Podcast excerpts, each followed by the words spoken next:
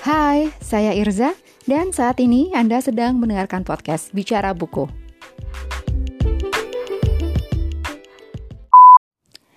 Di episode kali ini, saya mau ngajak teman-teman semua buat ngobrolin sebuah buku karya filsuf terkenal asal, asal Prancis, Jean-Paul Sartre. Baiklah, Sartre. Ini buku yang tipis aja, berisi adegan drama yang ditulis oleh Sartre. Dan buku yang saya pegang ini adalah versi bahasa Indonesia dengan judul Neraka adalah Orang Lain dengan cover warna orange. Diterjemahkan oleh Pramesti Wijaya dan diterbitkan oleh Odyssey Publishing. Cetakan pertama bulan September tahun 2021. Jumlah halamannya cuma 149 dan ini bukunya kecil uh, kecil dan tipis gitu ya. Kecilnya seperti buku saku mungkin dengan ukuran separuh dari A4. Nah, jadi buku ini memuat dua karya terkenal Sartre. Yang pertama The Respectful Prostitute atau yang dalam bahasa Indonesianya diterjemahkan menjadi pelacur yang terhormat.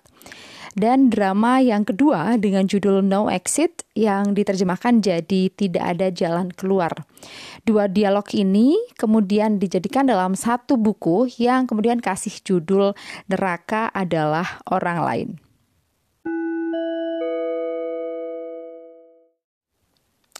Di dialog drama yang pertama, judulnya uh, The Respectful Prostitute atau Pelacur yang Terhormat. The Respectful Prostitute ini adalah adegan drama yang ditulis di sekitar tahun 1946. Dialog ini mengamati seorang perempuan dan dia adalah seorang pelacur. Dia terjebak dalam periode ketegangan uh, rasial dalam sejarah Amerika Serikat jadi di dalam drama ini secara keseluruhan itu mengeksplorasi tema-tema rasisme, keadilan, dan kebebasan melalui pengalaman-pengalaman para tokoh-tokoh yang diciptakan oleh Sartre. Ada eh, enam karakter di drama tersebut. Yang pertama ada Lizzie. Lizzie ini adalah seorang perempuan kulit putih dan dia seorang pekerja seks komersial. Yang kedua adalah The Negro atau Negro. Dia adalah laki-laki jangkung berkulit hitam. Yang ketiga ada Fred Clark. Fred, Fred Clark adalah seorang laki-laki kulit putih, kaya raya, sekaligus dia ini anaknya senator di kotanya. Yang keempat adalah si senator itu sendiri atau bapaknya Fred. Yang kelima ada si Thomas namanya. Thomas ini adalah sepupunya Fred. Dan si Thomas itu terlibat dalam kasus pelecehan yang dia lakukan terhadap Lizzie. Kemudian yang keenam, ini sebenarnya enam dan tujuh gitu ya. Ada dua orang, tapi mereka nggak banyak dialognya. Mereka adalah John and James, yang mana mereka adalah polisi yang sedang ngejar-ngejar si Negro. Nah, kenapa Negro harus dikejar-kejar gitu? Cerita berawal dari Lizzie.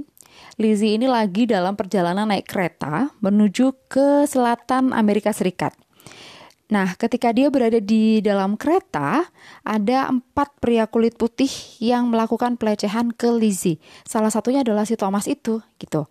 Nah, dalam kejadian itu kemudian ada dua orang laki-laki kulit hitam yang ngebelain Lizzie. Nah, kemudian perkelahian pun terjadi di situ.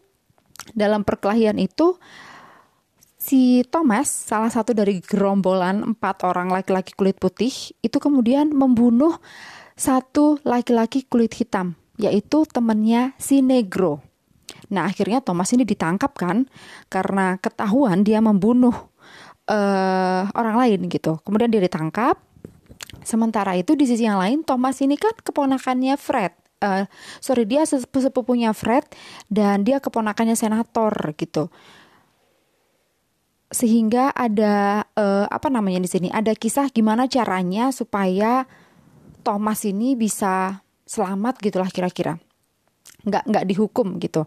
Nah maka nah di sinilah uh, apa ya sense of racism mulai kita mulai kita baca gitu.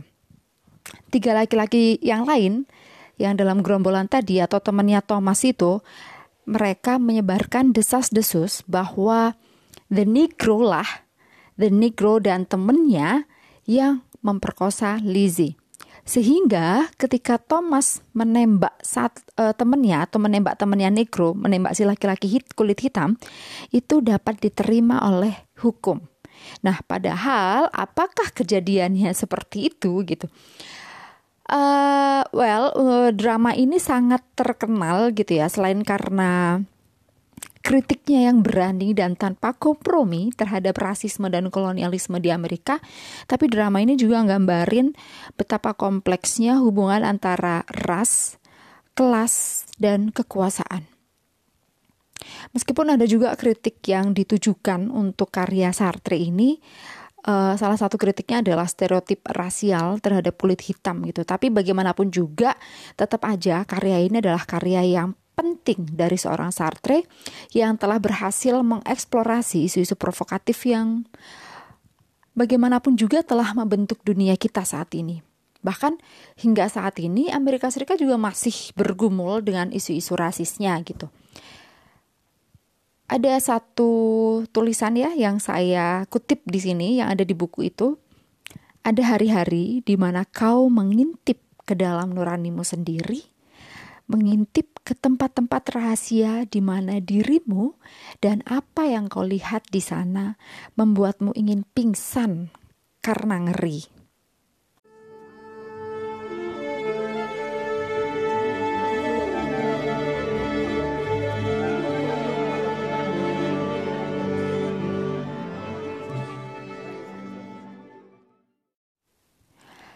Oke, kita beranjak ke drama yang kedua yang berjudul No Exit atau versi bahasa Indonesia-nya tidak ada jalan keluar.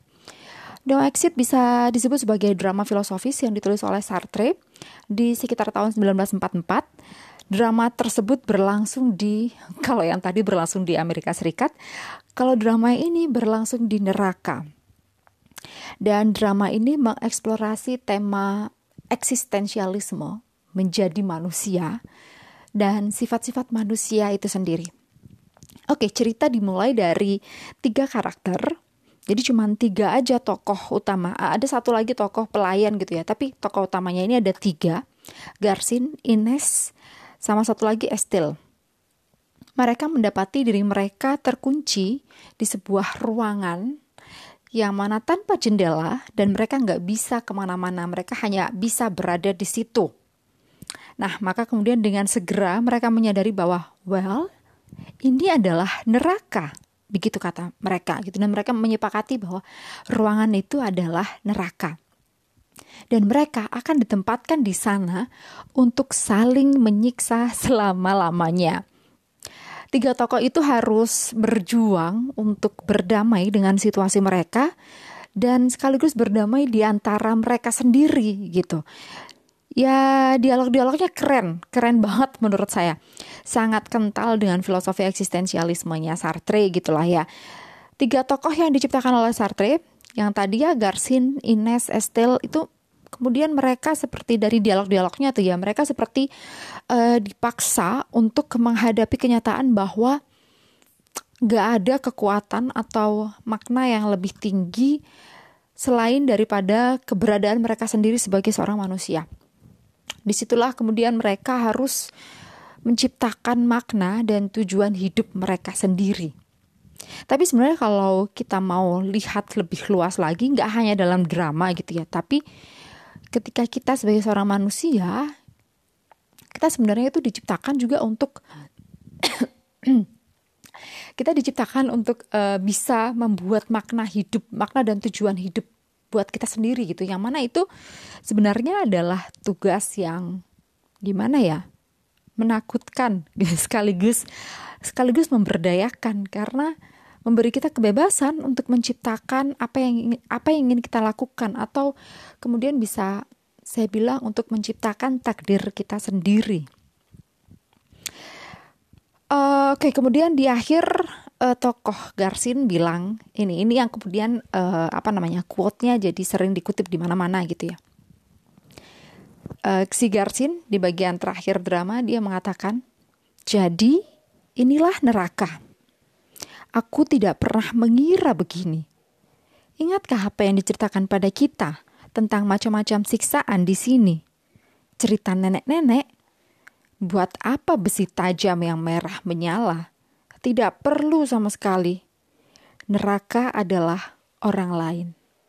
Nah, itu salah satu kutipan uh, dialog yang kalau di dramanya itu disampaikan oleh tokoh Garcin.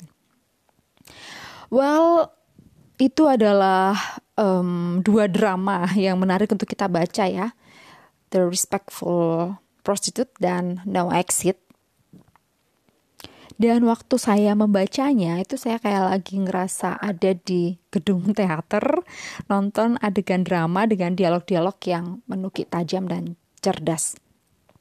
Dengan salah satu uh, tokoh apa namanya? Kalau menurutku karena ngambil uh, novel ini kan kemudian ngambil judul neraka adalah orang lain. Jadi mungkin sebagai sentralnya itu di adegan atau di drama no exit atau tidak ada jalan keluar gitu yang mana tokoh-tokohnya tidak dapat meninggalkan ruangan dan mereka terjebak di situ selama-lamanya. Ini adalah um, metafora untuk kondisi manusia di mana kita sering kali terjebak dalam pikiran kita sendiri dan kita nggak ada nggak bisa uh, melepaskan diri dari pikiran dan perasaan kita. Padahal itu hanya ada dalam pikiran kita aja. Ya sering kali kan kita gitu ya terjebak dalam pikiran kita sendiri.